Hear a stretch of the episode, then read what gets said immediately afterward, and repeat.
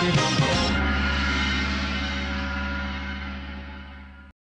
visited library after a long time and it was almost full. So I asked a girl in library if I could sit beside her. I don't know what was going in her mind. She answered with a loud angry voice. What? I don't want to spend night with you. Oh my god, all the people in the library started to stare at me and I was so embarrassed.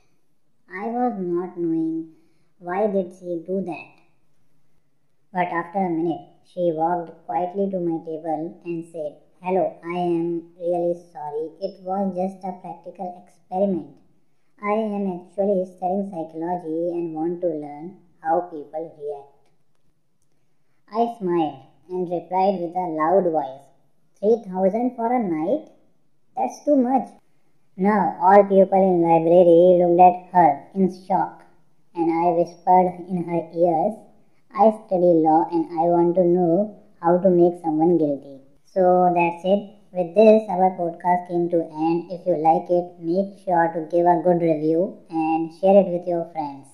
Bye bye.